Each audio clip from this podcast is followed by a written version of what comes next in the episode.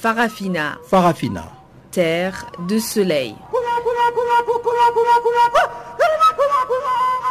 Farafina. Farafina. Un magazine d'infos africaine. Présentation Guillaume Cabissoso. Bonjour à tous et merci pour votre fidélité à cette nouvelle édition de Farafina, le magazine des actualités africaines en langue française. Nous émettons de Johannesburg en Afrique du Sud et nous sommes ensemble pour 55 minutes de nouvelles. La technique est entre les mains des sites les et voici sans plus tarder l'essentiel des titres qui font l'actualité. Rencontre en Côte d'Ivoire entre Henri Konambédier et Guillaume Soro dans le cadre du projet de mise en place d'une nouvelle plateforme politique.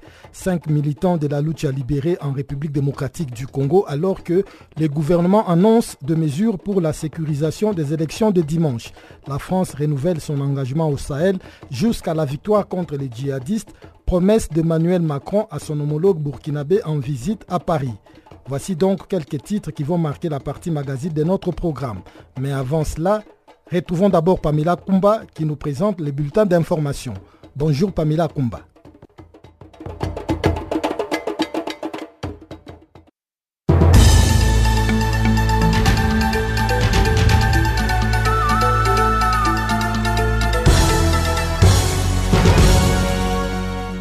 Bonjour à tous, ce bulletin démarre tout de suite à Lomé, la capitale togolaise, où les corps habillés se sont rendus ce mardi dans les bureaux de vote pour accomplir leurs devoirs civiques. Cette opération vient 48 heures avant le vote de l'ensemble de la population pour les élections législatives. Et à en croire les responsables de la CNI, les forces de sécurité et de défense pourront donc être libres de sécuriser l'opération de vote et les personnes en âge de voter pendant la journée du 20 décembre.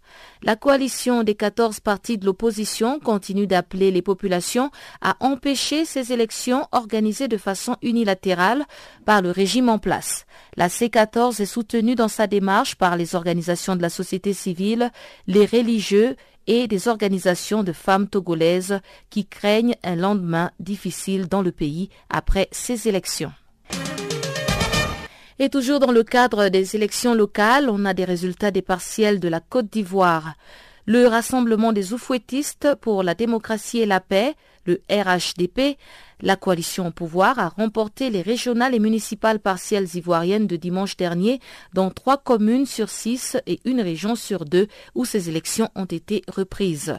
Selon la Commission électorale nationale indépendante qui a transmis à nos confrères d'APA News lundi soir les résultats, le Parti démocratique de Côte d'Ivoire, PDCI RDC ex-allié au pouvoir, a remporté quant à lui une commune sur les six où le scrutin a été repris et n'a pas gagné l'élection dans aucune des deux régions pour les régionales partielles.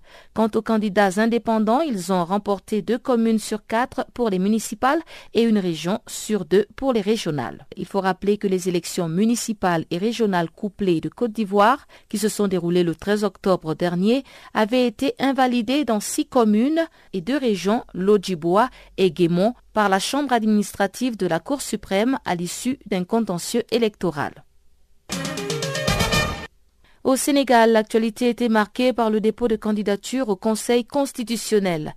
Les candidatures problématiques de l'ex-maire de Dakar, Khalifa Sall, et le candidat du PDS, Karim Ouad, ont obtenu le même nombre de 666 280 signatures de parrain. D'aucuns s'interrogent si c'est une simple coïncidence, mais Omar Sarr, mandataire du PDS qui a déposé le dossier de Karim Ouad, estime que celui-ci est plus recevable et rien ne peut empêcher à leur candidat de briguer le suffrage des Sénégalais à la présidentielle du 24 février 2019. Karim Ouad, le candidat déclaré du président Abdoulaye Ouad, a par ailleurs quitté Doha, la capitale du Qatar, pour Versailles, où il réside depuis vendredi dernier. Selon des informations non confirmées, il aurait rencontré le président Macky Sall lundi dans l'après-midi pour, dit-on, négocier son retour à Dakar. La fièvre électorale est toujours d'actualité en République démocratique du Congo. Pendant que les candidats s'affrontent sur le terrain, la CENI rassure que le matériel électoral sera prêt. En provenance d'Afrique du Sud, le matériel devrait fouler le sol congolais quelques jours avant le 23 décembre, date prévue des élections dans le plus grand pays d'Afrique subsaharienne. Un porte-parole de la Commission nationale électorale indépendante, Jean-Baptiste Itipo, a précisé qu'il n'y aura aucun retard et le calendrier avait prévu cette activité pendant cette période. Le président de la CENI, Corneille Nanga, a quant à lui précisé dans un tweet sur le compte de la CENI qu'il supervise actuellement à Johannesburg le convoi des diverses fiches destinées au bureau de vote et de dépouillement. La République démocratique du Congo, pays de 2,3 millions de kilomètres carrés, ne compte que 3400 kilomètres de réseau routier asphalté pour déployer ce matériel électoral dans les 22 000 centres de vote et 80 000 bureaux. Les autorités ont refusé toute assistance des partenaires étrangers traditionnels, y compris de la MONUSCO. Et on termine avec la commémoration ce mardi de la Journée internationale du migrant.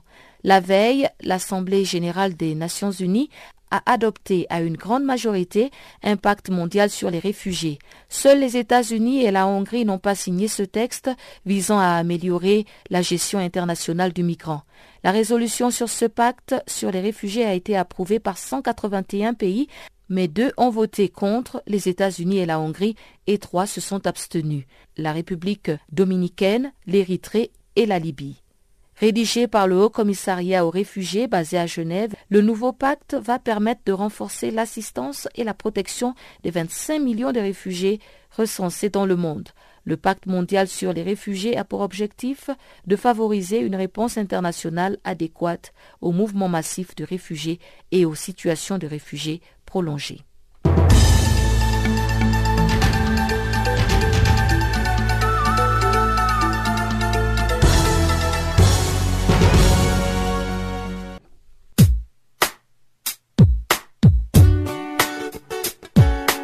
Dimanche 23 décembre 2018.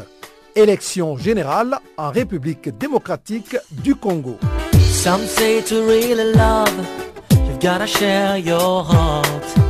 One day you've given up more than a little part. Pour ce jour spécial, Channel Africa vous propose un programme spécial. Les services anglais français et Kiswahili vous rapporteront en direct le déroulement de ce grand rendez-vous électoral.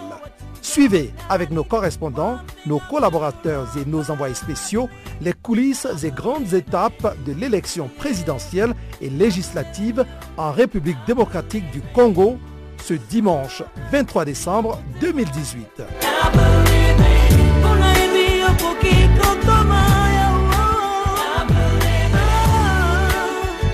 Channel Africa, la perspective africaine.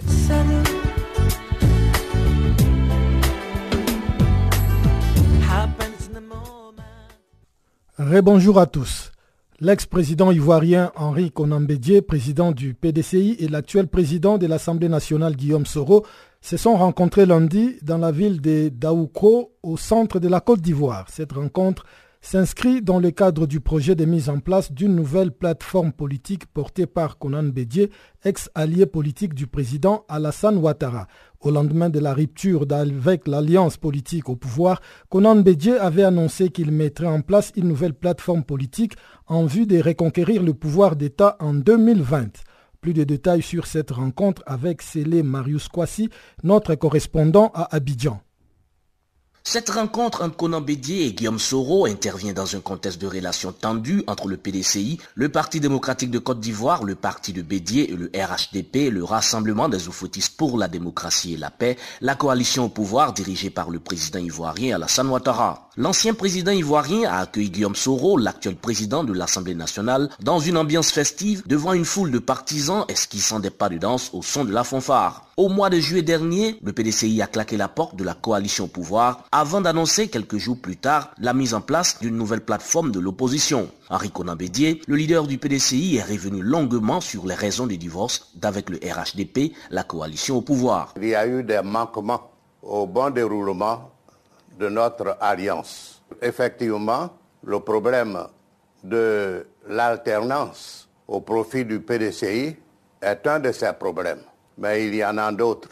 Il y a surtout la volonté de créer un nouveau parti, le parti unifié, RHDP, et qui se fait selon leur volonté sans désirer véritablement la participation du PDCI RDA. Effectivement, on a manqué de tenir compte du poids du PDCI RDA dans l'Alliance, du rôle essentiel qu'il a joué dans l'avènement d'Alassane Ouattara au pouvoir à la magistrature suprême en Côte d'Ivoire et de tous les sacrifices que j'ai consentis avec le PDCI RDA pour qu'il soit à la tête de l'État.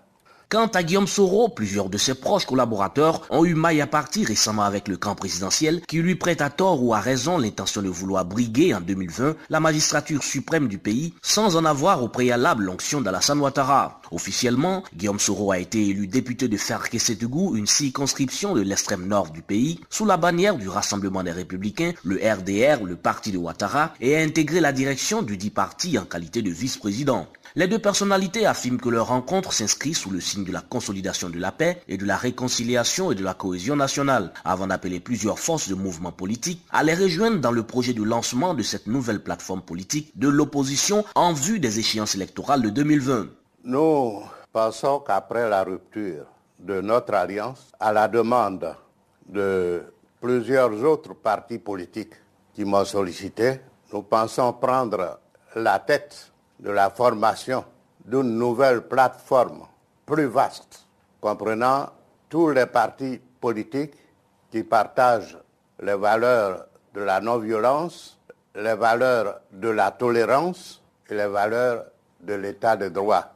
En 2020, nous mettrons à exécution, nous, l'ambition de réussir une alternance au profit du PDCI RDA. Et donc, c'est en 2019, euh, avant qu'une convention nationale du PDCI RDA se tiendra pour désigner le candidat du PDCI RDA à cette élection présidentielle de 2020. Plusieurs autres personnalités politiques du FPI, notamment le Front populaire ivoirien de Laurent Gbagbo, pourraient rencontrer très prochainement l'ex-président Conan Bédier et intégrer la nouvelle plateforme politique. Jusqu'ici, la question que plusieurs observateurs de la scène politique ivoirienne se posent est la suivante. Comment le RHDP, l'alliance au pouvoir, réagira face à cette remontée de l'opposition? Depuis Abidjan, c'est les Marus Kwasi pour Canal Afrique. Merci Célé Marius Kwasi. En Guinée, la tension reste vive à Conakry, à la mairie des Matoto. Le ministre de l'administration du territoire et de la décentralisation a invalidé les votes de cette municipalité qui donne vainqueur un candidat de l'opposition issu de l'Union des forces démocratiques de Guinée face à celui du RPG Arc-en-Ciel au pouvoir. L'UFDG rejette cette décision qui, selon elle, ne peut relever que de la compétence du ministre Bourema Kondé. Explication à Conakry avec notre consoeur Fatoumata Dalandaba. Le 4 février 2018, il s'est passé des élections municipales en Guinée, des élections locales. Euh, depuis lors, jusqu'à présent, les maires et les exécutifs des communes n'ont pas été installés. À Conakry, par exemple, on a installé les maires et les exécutifs communaux de, des communes de Dixine et de Matam euh, depuis plus d'un mois. C'est en ce moment que on devait installer ceux de Matoto et de Ratoma le lendemain, mais finalement, euh, le RPG Arc-en-Ciel, qui est le parti au pouvoir, a demandé au ministère de l'administration du territoire et de la décentralisation de renvoyer la date pour qu'il puisse se préparer. C'est en ce temps-là euh, que finalement euh, l'élection des, maires et des exécutifs communaux des communes de Ratoma et de Matoto était prévue le samedi dernier. Et à l'issue du vote, les 45 conseillers ont voté au niveau de la commune de Matoto. Le candidat de l'UFDG, qui est Kalemou Bianfane, a obtenu 23 voix euh, contre 22 voix pour le candidat du RPG Arc-en-Ciel, qui est Mamadou Tos Kamara. Donc, à l'issue du décompte, le candidat de l'UFDG euh, a coiffé le poteau. Finalement, ceux, de, ceux du RPG ont commencé à contester et il y a eu la confusion. Pourtant, il a été compté et recompté trois, à trois reprises et c'est le même résultat qui est sorti, c'est-à-dire que le candidat de l'UFDG a obtenu 23 voix contre 22 pour son adversaire euh, du RPG Arc-en-Ciel. Donc c'est à l'issue de cette confusion, euh, avant que euh, le délégué du ministère de l'administration du territoire valide l'élection du maire de Matoto, que les gens du RPG se sont levés et ont commencé à contester. Donc il y a eu une totale confusion dans la salle. Chacun des deux candidats s'est réclamé victorieux et c'est à l'issue de cela que le soir même, euh, du samedi, le ministre de l'administration du territoire a fait une déclaration au niveau de la télévision nationale pour affirmer que le vote de Matoto est invalidé et qu'ils vont faire une autre convocation pour l'élection du maire. Selon les commentaires et selon les analyses que le ministre de l'administration du territoire n'est pas en mesure d'annuler ou d'invalider le vote, même si euh, les communes et les municipalités sont sous sa tutelle. Fatoumata Dalandaba, quelles sont les raisons avancées par le ministre de l'administration territoriale pour justement invalider ces votes? Euh, Selon lui, il y a eu confusion au niveau du vote, que RPG Arc-en-Ciel se réclame victorieuse, euh, victorieux et le camp de, l'Union des forces démocratiques de Guinée, aussi le principal parti d'opposition, à l'issue du vote, a été déclaré vainqueur. Donc, euh, selon lui, c'est cette confusion qui l'a poussé à invalider le vote. Y a-t-il euh, une voie de recours par rapport à cette annulation? Pour que euh, les votes soient rétablis dans sa légalité euh, pour le moment, on ne sait pas ce que l'opposition compte faire, mais comme vous le savez, même pendant les élections communales, il y a eu des voies de recours d'opposition à déposer des plaintes au niveau de la Cour constitutionnelle et au niveau de la CENI, mais finalement, elles n'ont pas été acceptées d'autant plus. Euh, donc, euh, selon, le, selon la Cour constitutionnelle, que les preuves étaient insuffisantes, et qu'il y a ceci ou bien qu'il y a cela. Mais pour l'opposition républicaine, il est clair que c'est le pouvoir en place qui ne veut pas euh, qu'elle soit rétablie dans ses droits. Et c'est la même situation qui s'est passée à Kindia, où l'opposition prétendait, en tout cas le parti de l'UFDG prétendait briguer la mairie de Kindia, mais finalement c'est un autre candidat de l'opposition, euh, notamment du parti de l'ancien patron Mamadou Silla qui a finalement été maire. Donc euh, il y avait une confusion totale au niveau de Kindia. Il y a eu même des affrontements, il y a eu des morts par rapport à cela, des biens matériels euh, saccagés, mais finalement le ministère de l'administration du territoire ne s'est pas prononcé, il n'a pas annulé, il n'a pas invalidé. Et c'est le même cas qui se répète à Matoto. Et là, comme c'est le parti au pouvoir, selon les observateurs qui est mis en cause, il a automatiquement pris la décision d'invalider et d'annuler le vote. Le gouvernement de la République démocratique du Congo a annoncé une série de mesures pour la sécurisation des élections attendues dimanche prochain dans ces pays. Des mesures qui concernent notamment la fermeture cette semaine des frontières aériennes, maritimes et terrestres et qui interviennent à cinq jours des élections présidentielles, législatives, nationales et provinciales. Jean-Noël Bamouenze nous appelle depuis Kinshasa. Ce sont les grandes lignes des dispositifs sécuritaires prévus pour la sécurisation des scrutins de dimanche qu'a révélé justement le ministère congolais des Affaires intérieures. Trois élections attendues dimanche ici en République démocratique du Congo. Il s'agit de la présidentielle, des législatives nationales et législatives provinciales, ce qui mérite effectivement un renforcement de la sécurité dans ce pays. C'est en tout cas ce qu'a souligné le ministère congolais des Affaires intérieures qui a également précisé qu'à partir de samedi à minuit, toutes les frontières terrestres maritimes et aériennes devront être fermées. Des policiers seront déployés aux abords de chacun des 75 000 bureaux de vote dont dispose la Commission électorale nationale indépendante à travers le pays. D'autres policiers seront visibles dans plusieurs sites jugés stratégiques ainsi qu'aux postes frontières. Et comme nous parlons de la Commission électorale nationale indépendante, signalons ici qu'à cinq jours de la tenue des élections, la CENI vient de lancer une formation en cascade de ses agents et cadres qui s'occuperont de la compilation des résultats des scrutins. Parmi les bénéficiaires de cette formation lancée lundi ici à Kinshasa figurent les présidents des centres locaux de compilation des résultats, les administrateurs des logiciels de compilation des résultats et les experts juristes. Écoutons plutôt les explications du directeur de communication de la commission électorale, Jean-Baptiste Itipo. Cette formation a pour objectif global de garantir le bon fonctionnement des centres locaux de compilation des résultats, mais aussi de renforcer et d'améliorer les capacités techniques des présidents des bureaux des centres locaux de compilation des résultats, mais aussi de renforcer et d'améliorer les compétences ou les connaissances des administrateurs sur le fonctionnement du logiciel du centre local de compilation des résultats et les compétences des experts juristes sur le fonctionnement des centres locaux de compilation des résultats en vue d'une meilleure prise en charge du traitement des contentieux des résultats. Cette formation qui démarre ces jours concerne les cadres et agents permanents de la Commission électorale nationale indépendante, mais aussi 7486 agents temporaires qui sont en train de suivre cette formation à travers le pays et c'est là du 17 au 21 décembre 2018 pour la prise en charge dans les 179 centres locaux de compilation des résultats. Par ailleurs, les comptes à rebours se poursuivent, mais en tout cas, plusieurs observateurs craignent un retard après l'incendie qui a frappé la semaine dernière un entrepôt de la CENI et qui a calciné plusieurs électoraux, dont plus de 8000 machines à voter. La commission électorale a réceptionné jusque-là quelques 2500 machines à voter pour remplacer les 8000 partis dans la fumée. La CENI a également reçu en provenance d'Afrique du Sud des fiches et procès-verbaux des résultats, mais en tout cas, 166 tonnes de matériel supplémentaires sont encore attendus ici avant jeudi pour être déployés dans les différents bureaux de vote au plus tard samedi. Il faut dire que tout retard dans l'acheminement des matériels pourrait perturber la situation, surtout quant à l'ouverture à temps des bureaux de vote. Mais en tout cas, à la CENI, on est confiant. Dans la cellule de communication, on affirme que des motos sont disponibles pour le déploiement rapide dans les centres les plus reculés. Jean-Noël Bamoisé pour Canal Afrique à Kinshasa.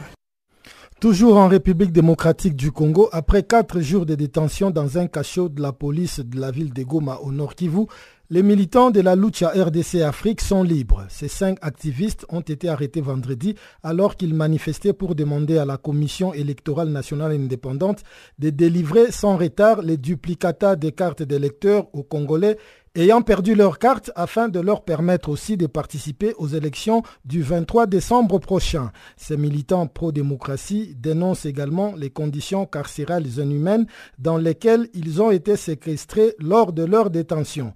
Gisèle Kaimbani est notre correspondante à Goma.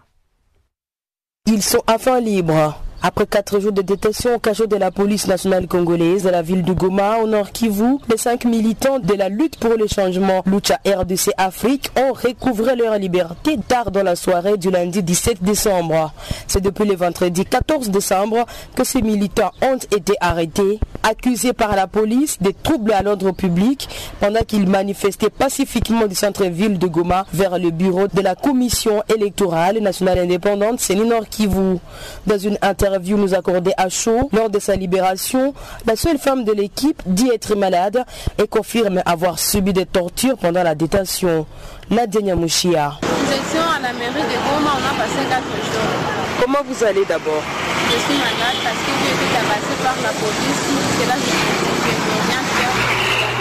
Le message que je vais passer à d'autres femmes comme moi de me rejoindre dans la lutte que je fais parce que cette lutte que nous faisons, c'est une lutte qui est noble. Jean-Paul Moulagizi, un des militants arrêtés et qui a aussi recouvré sa liberté hier, confirme que lors de leur marche, de blessés avaient aussi été enregistrés. Nous étions allés euh, manifester au bureau de la CENI, dont on voudrait aller interpeller la CENI et par rapport à son retard grave qu'on a constaté dans la remise des duplicata pour permettre à tout le monde de, participer aux élections de ce 23 décembre 2018. Raison pour laquelle ce jour-là, on ne savait pas pourquoi est-ce qu'on était arrêté. On était tabassé.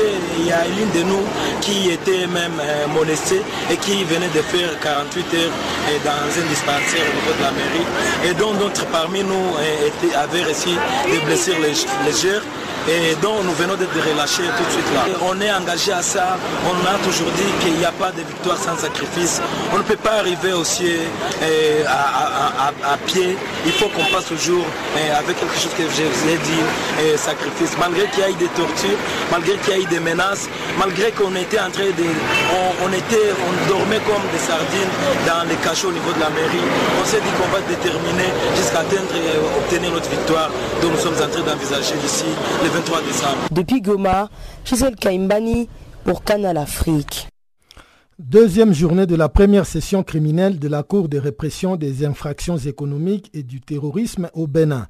Ouverte lundi à Porto Novo, l'audience criminelle a démarré par l'affaire dite ICC Service avec des troublantes révélations à la barre. L'audience a mis à nu la vaste supercherie qui a caractérisé les structures illégales des collectes d'épargne et des placements d'argent de 2006 à 2010 au Bénin. Plus de détails avec Pamela Kumba. La première session criminelle de l'année 2018 de la Cour de répression des infractions économiques et du terrorisme du Bénin a démarré par l'affaire ICC Service avec de troublantes révélations à la barre, mettant surtout à nu la vaste supercherie qui a caractérisé les structures illégales de collecte d'épargne et de placement d'argent de 2006 à 2010 au Bénin.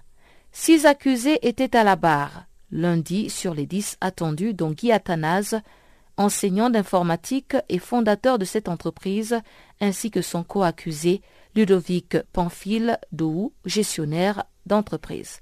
Les débats se sont poursuivis ce mardi, toujours avec les accusés, poursuivis pour association de malfaiteurs, escroquerie avec appel au public, exercice illégal d'activités bancaires et de microfinance, et corruption, recel de produits d'escroquerie et complicité.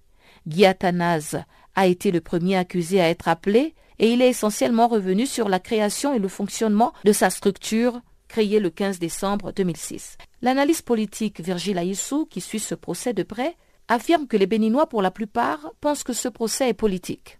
Il y avait eu déjà un premier procès qui a été reporté. Maintenant, il y a une nouvelle, cour qui a, enrôlé l'affaire le Bénin a une nouvelle cour maintenant chargée des crimes économiques et du terrorisme. Donc euh, l'affaire était en suspens. Bon, comme la nouvelle cour doit montrer qu'elle travaille aussi. La réaction dominante dans la population, c'est que c'est un règlement de compte politique qu'on essaie de faire.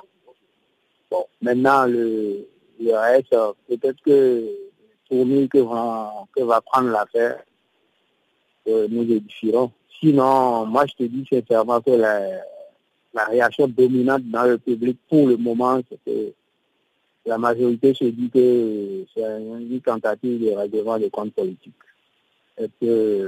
Parce que plus, plus personne ne se nourrit d'illusion de récupérer les fonds. Quoi. Pour rappeler les faits, nos confrères du journal La Nation Bénin rapportent que Guy Athanase a créé cette structure, selon ses dires, pour venir en aide aux fidèles de l'Église du christianisme céleste. La structure menait plusieurs autres prestations, notamment en informatique. Mais vu le succès des activités de collecte d'épargne, Guy Athanase décida, en avril 2007, d'aller plus loin en l'immatriculant au registre de commerce et de crédit mobilier à l'INCE ce qui lui a permis d'élargir ses activités de collecte d'épargne de crédit sur le terrain. En 2008, l'activité permettait aux déposants de gagner des intérêts mirobolants allant jusqu'à 200 voire 400% du capital déposé. Le procès en cours pourrait être un procès fleuve car il implique de nombreuses personnes, aussi bien du côté des victimes que dans le camp des accusés. Pamela Kumba pour Channel Africa.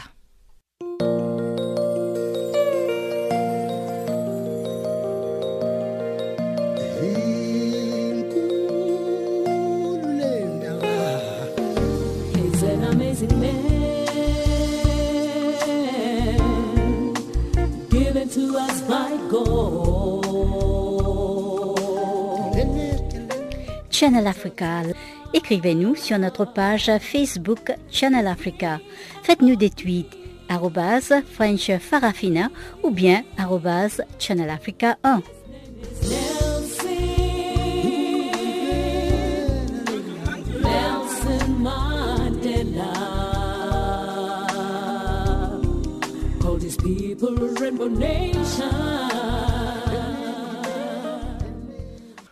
Avec Chanceline Louraquois, nous allons à présent jeter un coup d'œil sur ce qui fait l'actualité dans le monde économique. Voici donc la page économique avec Chanceline Louraquois.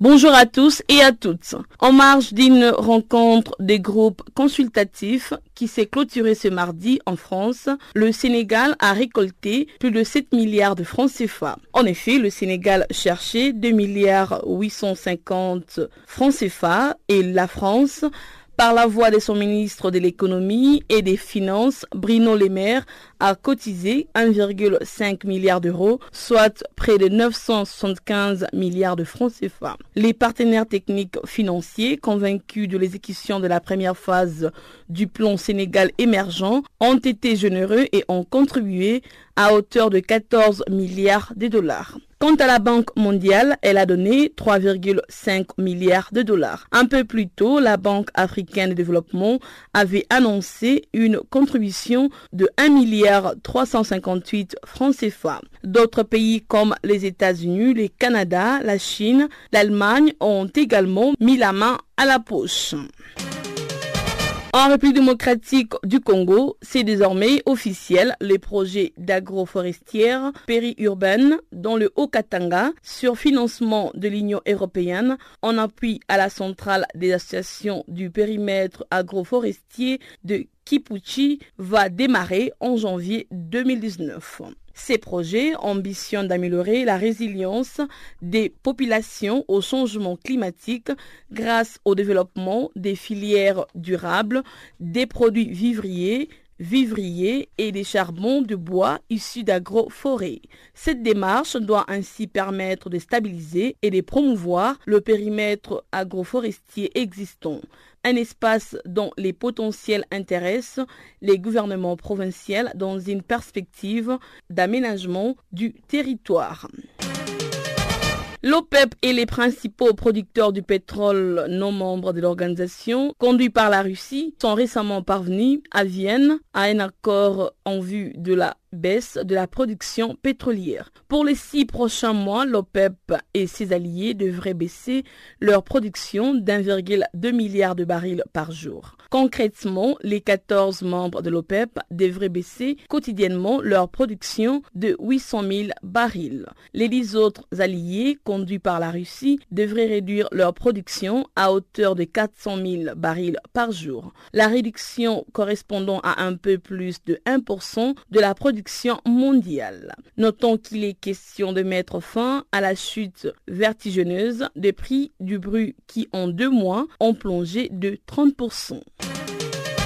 Les paris de créer en 2020 une monnaie unique aux pays membres de la communauté économique des États de l'Afrique de l'Ouest ne pourra pas être tenu compte d'importantes contraintes. Pour le président de la commission de la CDAO, Marcel Dessouza, l'analyse de critères de convergence et de stabilité montre que c'est un pari qui ne pourra pas être tenu, surtout dans la précipitation. Entre autres contraintes, il a récemment évoqué l'entrée du Nigeria en récession avec un taux d'inflation en fin décembre de 18%, le cas du Ghana également avec un taux moyen de 15%, de grandes économies de l'Afrique de l'Ouest face auxquelles les huit pays de l'Union économique monétaire ouest-africaine réunis eux-mêmes en bonne santé économique ne représentent en termes du produit intérieur brut qu'un peu au-dessus de 10%. Établi par le traité de Lagos au Nigeria, signé le 28 mai 1975 par 15 pays de l'Afrique de l'Ouest, la CDAO vise comme objectif principal la promotion de la coopération et l'intégration sous-régionale dans la perspective d'une union économique de l'Afrique de l'Ouest. Et pour terminer en télécommunication, au Cameroun, les régulateurs télécoms réclament une enveloppe d'environ 10 milliards de francs CFA aux opérateurs du secteur de la téléphonie. Au cours d'une récente concertation avec les opérateurs du secteur de la téléphonie à Yaoundé, le directeur général de l'agence des régulations de télécom, Philémon Zozame, a invité les opérateurs MTN, Orange, Nextel et Camtel à s'acquitter d'une enveloppe d'environ 10 milliards de francs CFA à réverser aux régulateurs au titre de pénalités et de redevances diverses.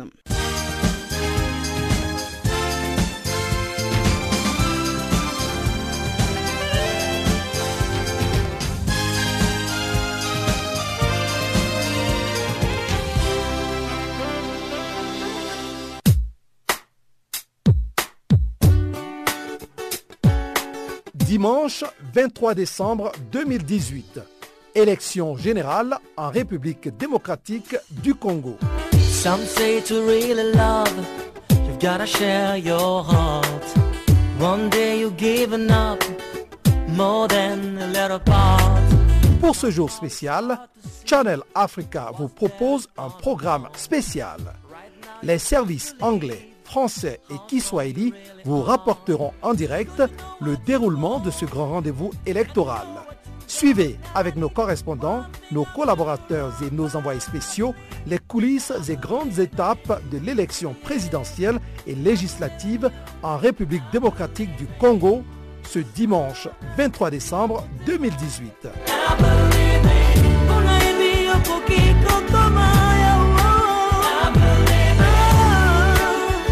Channel Africa, la perspective africaine.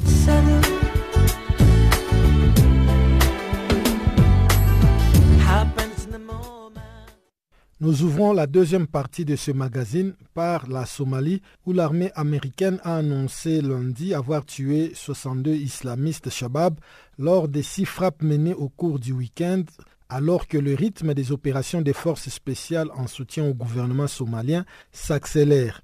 Quatre frappes ont été menées samedi dans la région des Gandars, dans le sud de la Somalie, tuant 34 Shabab, a précisé dans un communiqué les commandements militaires américains pour l'Afrique, AFRICOM. Deux autres frappes ont été menées dimanche dans la même région, tuant 28 autres militants. Nous estimons à ce stade que ces frappes n'ont tué ou blessé aucun civil a indiqué les commandements militaires américains. Il s'agit des frappes les plus meurtrières depuis celle du 16 octobre qui a fait 60 morts parmi les islamistes somaliens. C'était la plus importante conduite par Washington contre les islamistes Shabab affiliés à Al-Qaïda depuis celle du 21 novembre 2017 qui a fait 100 victimes terroristes selon l'armée. Ces nouvelles opérations portent à 45 le nombre de frappes américaines menées depuis le début de l'année contre les Shabab en Somalie, a indiqué un porte-parole du Pentagone, le colonel Rob Manning. En 2017, il y en avait eu 35 menées en soutien au gouvernement somalien sur la foi des renseignements. Elles sont destinées à empêcher les terroristes de se servir des zones reculées comme refuge d'où ils peuvent planifier des attentats, les diriger, les inspirer et recruter des personnes pour les mener à bien, a précisé le colonel Manning au cours d'un point de presse nous sommes devenus meilleurs. Et parce que nous sommes devenus meilleurs, nous sommes capables de trouver des ciblés et d'éliminer ces organisations terroristes, a-t-il ajouté, précisant que les États-Unis évaluaient en août 2018 le nombre de Shabab à 3 000 ou 7 000 combattants et ceux du groupe État islamiste en Somalie à 70 à 250 combattants. Les États-Unis soutiennent la lutte contre les Shabab menée par le gouvernement fédéral somalien et par le 20 000 soldats de l'Union africaine en Somalie à Missom, présente dans le pays depuis 2007. Les Shabab ont juré la perte du gouvernement somalien. Cap à présent sur N'Djamena, la capitale tchadienne, qui sert de cadre depuis lundi à un atelier de validation de la politique nationale de la jeunesse et de l'emploi. Le jeune venu de 23 provinces du Tchad se penche sur les résolutions du Forum national de la jeunesse afin de valider la politique nationale de la jeunesse et de l'emploi dans leur pays. Bertrand Sol Ngandjei, coordonnateur du mouvement Liana, déplore l'exclusion des jeunes de la société civile et de l'opposition. Il est au micro de ma consoeur Pamela Kumba. En fait, suite au Forum national de la jeunesse organisé par les autorités, qui devait en principe réfléchir sur euh, des questions d'avenir, d'implication de la jeunesse euh, dans le processus politique et dans les affaires publiques de notre pays. Suite à ça, cet atelier se tient. C'est un atelier que nous autres n'avions pas participé parce que ça a regroupé essentiellement de, des jeunes issus de la majorité présidentielle. Donc, euh, nous ne sommes pas associés à ce forum-là. Pourquoi est-ce que c'est un forum euh, politique? En, principe, ça ne devait pas être un forum politique, ça devait être euh, une occasion pour toute la jeunesse gardienne, quelle que soit leur appartenance politique, de se retrouver pour réfléchir et faire des propositions sur leur avenir. Malheureusement que nous avons été surpris d'être mis à l'écart complètement, nous les jeunes de la société civile, d'une manière générale, et aussi les jeunes de l'opposition. Donc, euh, c'est les jeunes de la majorité qui sont criés dans le volet et qui ont participé à ce forum-là. Donc, les résolutions de ce forum, même nous n'en savons pas beaucoup, et puisque ça ne nous intéresse pas, on n'a pas cherché à savoir non plus. Mais ce n'est pas une première fois que vous êtes exclu de, des différents forums ou bien même des conférences nationales euh, du Tchad. Alors comment est-ce que en tant que jeune, euh, vous, vous, vivez cela? Comment est-ce que vous vous retrouvez dans justement les recommandations qui sont prises euh, en faveur de la jeunesse? Malheureusement, oui. Cela date de longtemps que nous sommes écartés, nous sommes complètement isolés. Mais bon, pour nous, les résolutions beaucoup plus, euh, ne sont pas des surprises, ce sont toujours la suite logique euh, de, ce que le gouvernement propose à, à travers le parti au pouvoir. Donc, les propositions qui sont sorties, ce ne sont pas des propositions venant même de cette jeunesse-là. Ce sont des propositions déjà faites à l'avance par le parti au pouvoir. on vient juste euh, vendre ça à ces jeunes qui dans le volet du mouvement et qu'on fait applaudir. Euh, permettre à ces jeunes-là, même s'ils sont issus du pouvoir, sans leur permettre de réfléchir véritablement sur leur devenir et le devenir de notre pays. C'est un regret pour nous de voir tout ça.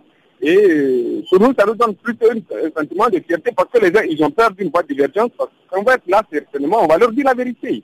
On va leur dire la vérité, on va leur demander effectivement de changer certaines choses s'ils veulent que la jeunesse ait l'avenir dans ce pays. Et c'est cette vérité exactement qu'ils ont peur. Ils sont pas prêts à entendre cette vérité-là et c'est la raison pour laquelle ils nous mettent souvent à l'écart de toutes ces choses-là. Mais est-ce que vous avez pensé à une solution afin de pouvoir euh, être impliqué euh, euh, dans les décisions qui concernent la, jeunesse? La solution pour nous, c'est si on avait des possibilités, c'est des contre-forums, c'est des contre-rencontres ou des, résolutions que nous, nous sortons euh, euh, euh, de notre propre initiative, de notre propre rencontre, qui généralement, ça regroupe tous les jeunes issus de différentes tendances, qui soient l'opposition, la société civile, et que nous envoyons les résolutions au gouvernement. Eux d'appliquer, de ne pas appliquer, mais nos résolutions, à nous, on les envoie au gouvernement et on les envoie aux institutions internationales pour dire, malgré qu'on met à l'écart, bon, on s'est réunis et voilà des propositions, nous pensons, mieux pour l'avenir de la jeunesse et malheureusement que le gouvernement n'entend pas.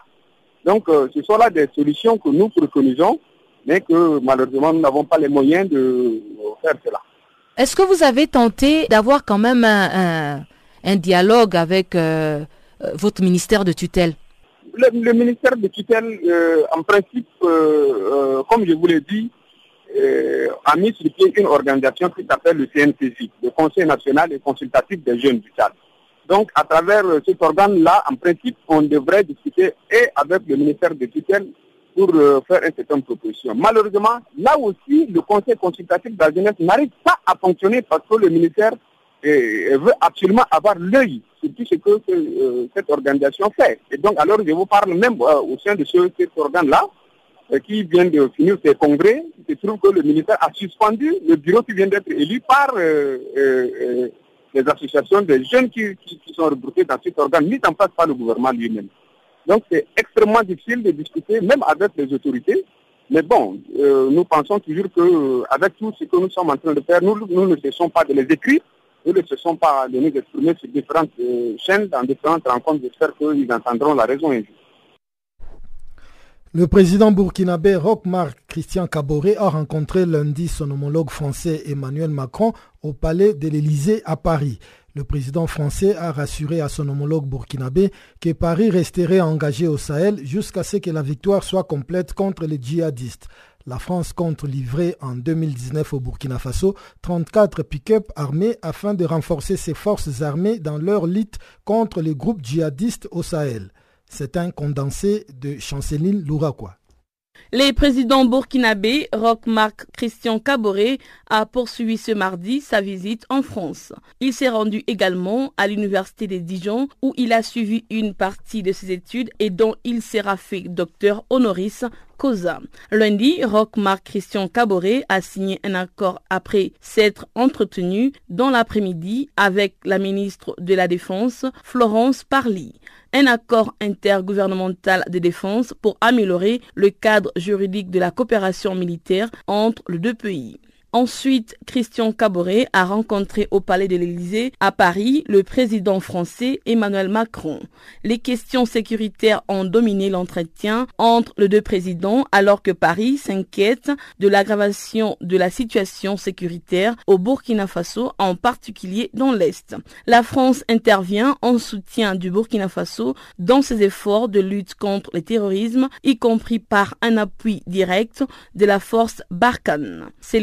S'est traduit par plusieurs opérations antiterroristes menées en soutien aux forces armées burkinabées aux frontières du pays avec le Mali. La France restera un partenaire indéfectible du Burkina Faso, a affirmé Emmanuel Macron un peu plus d'un an après sa visite à Ouagadougou où il avait le 28 novembre 2017 prononcé un discours sur sa vision de relations franco-africaines. Selon lui, la France répond à l'intégralité des engagements pris vis-à-vis de pays du G5 Sahel qui sont le Mali, le Niger, la Mauritanie, le Burkina Faso, le Tchad afin de lutter contre les groupes djihadistes qui mènent de plus en plus d'attaques dans l'est et les nord du Burkina Faso. Le président burkinabé a souligné l'urgence de la situation sécuritaire qui a provoqué la fermeture de 600 écoles dans les pays. Barkhane a répondu aux demandes d'Ouagadougou en engageant des moyens aériens et terrestres ces derniers mois, mais il n'est pas prévu d'augmenter notre implication, a indiqué le chef de l'État français Emmanuel Macron,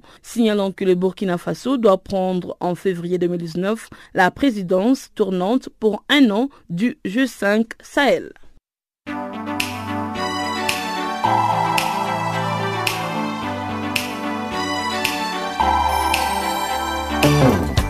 Si vous ratez les points chauds de l'actualité cette semaine, si vous ratez les points chauds de l'actualité cette semaine,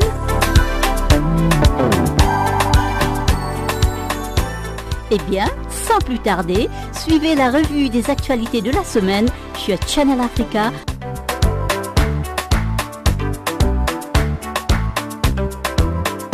Retrouvez le podcast sur nos sites internet www.channelafrica.co.za.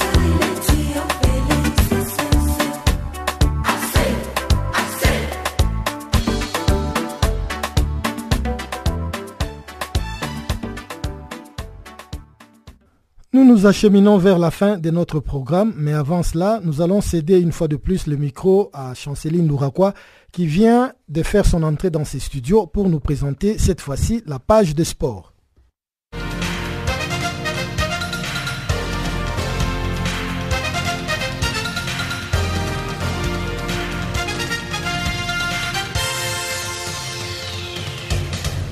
Merci Guillaume Cabissoso et rebonjour à tous. Nous commençons par cette nouvelle. Le club manucien a annoncé ce mardi que José Mourinho n'est plus entraîneur de Manchester United. À la tête de cette équipe, José Mourinho a remporté un Europa League, un English Football League Club, un Community Shield et disputé 144 matchs avec 84 victoires et 31 nuls et 29 défaites. Le club tient à remercier Mourinho pour son travail pendant son séjour en Manchester United et lui souhaite beaucoup de succès à l'avenir. Un nouvel entraîneur par intérim est désigné jusqu'à la fin de la saison, tandis que le club va mener un processus de recrutement pour un nouveau manager. Et il sera nommé avant la fin de la saison. Alors que le président de la Confédération africaine de football, Ahmad Ahmad, a récemment déclaré à la presse que la Cannes 2021, censée être organisée par la Côte d'Ivoire, sera réattribuée au Cameroun, l'instance dirigeante du football africain vient de faire machine arrière. Les comités exécutifs annoncent ce mardi qu'en 2021, le Camerounais seront pris. Et en 2023, la Cannes sera organisée en Côte d'Ivoire. Par la suite, les dirigeants ont justifié cette décision en mettant en avant le retard qu'accuseraient déjà les travaux de construction de stades et des infrastructures. Député par le retrait de l'organisation de la Cannes 2019, le Cameroun comptait bien s'est consoler de 2020 ce qui n'est plus tout à fait sûr désormais. Ce mardi, Orléans Modeste, 11e de Ligue 2, va jouer le match le plus prestigieux de sa saison face au Paris Saint-Germain en huitième de finale de la Coupe de la Ligue. Avant la rencontre, les capitaines de Lusso, Karim Ziani, a appelé ses coéquipiers à aborder cette affiche sans complexe. Il déclare, je cite, On n'a aucune pression, le seul truc qu'on peut faire, c'est faire kiffer nos supporters, faire de beaux trucs quel que soit le système, le prépa ou ce que tu veux, si le Paris Saint-Germain veut t'en mettre 6, il t'en mettra 6. Fin de citation. Après l'ivoirien de Lille Nicolas Pepe, sacré en septembre dernier, un deuxième africain a été élu joueur du mois cette saison en Ligue 1 par l'Union nationale des footballeurs professionnels, le syndicat de joueurs. Lundi soir, c'est Wabi Kazri qui a remporté cette distinction pour le mois de novembre auteur de deux buts et d'une passe décisive en quatre matchs. Sur cette période, le Tunisien de l'AS Saint-Étienne a récolté 39% des voix pour dévancer l'attaquant de Montpellier Gaëtan Laborde et l'allié de l'EM Florian Thauvin. L'équipe de France féminine et de handball a remporté le premier titre européen de son histoire dimanche en battant la Russie en finale à Paris par 24 à 21. Un an après leur sacre mondial, les Bleus sont toujours au sommet de l'Europe. Et elles prennent au passage leur revanche sur le Russe qui les avait battus aux Jeux olympiques.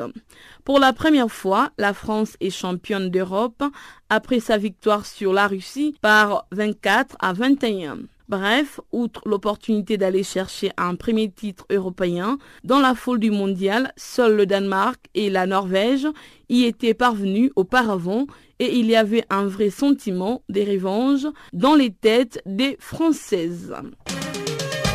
Nous terminons ce bulletin en NBA. Golden State et Milwaukee, deuxième de leur conférence, ont maintenu la pression sur le leader Denver et Toronto. Les Warriors ont dominé le Memphis Grizzlies sur 110 à 93 et les Bucks ont arraché la victoire à Detroit contre les Pistons par 107 à 104. Golden State a fait parler son collectif avec 5 joueurs à du point de plus. L'allié fort de Maluke Gani, Ante Tokunpo, est l'un des grands artisans de ses succès avec 32 points et plus de 111% de réussite au tir, 12 rebonds et 5 passes décisives. En Californie, le match du haut du tableau entre les Portland Trail Blazers et les Los Angeles Clippers a tourné de peu à l'avantage de Portland, vainqueur sur 131 à 127.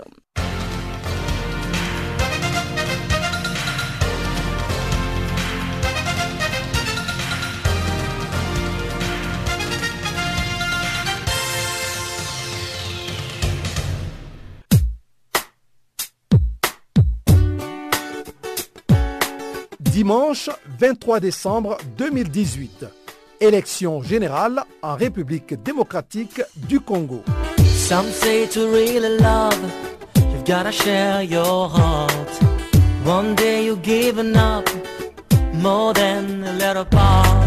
Pour ce jour spécial, Channel Africa vous propose un programme spécial. Les services anglais français et Kiswahili vous rapporteront en direct le déroulement de ce grand rendez-vous électoral. Suivez avec nos correspondants, nos collaborateurs et nos envoyés spéciaux les coulisses et grandes étapes de l'élection présidentielle et législative en République démocratique du Congo ce dimanche 23 décembre 2018.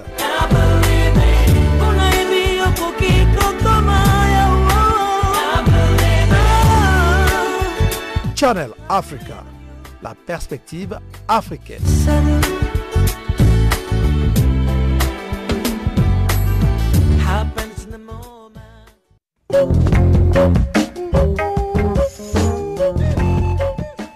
Voilà qui met un point final à ces magazines des actualités sur Canal Afrique, la perspective africaine de l'information. Merci de votre aimable fidélité. Retrouvons-nous demain à la même heure et sur la même fréquence pour plus d'informations sur Canal Afrique. Au revoir.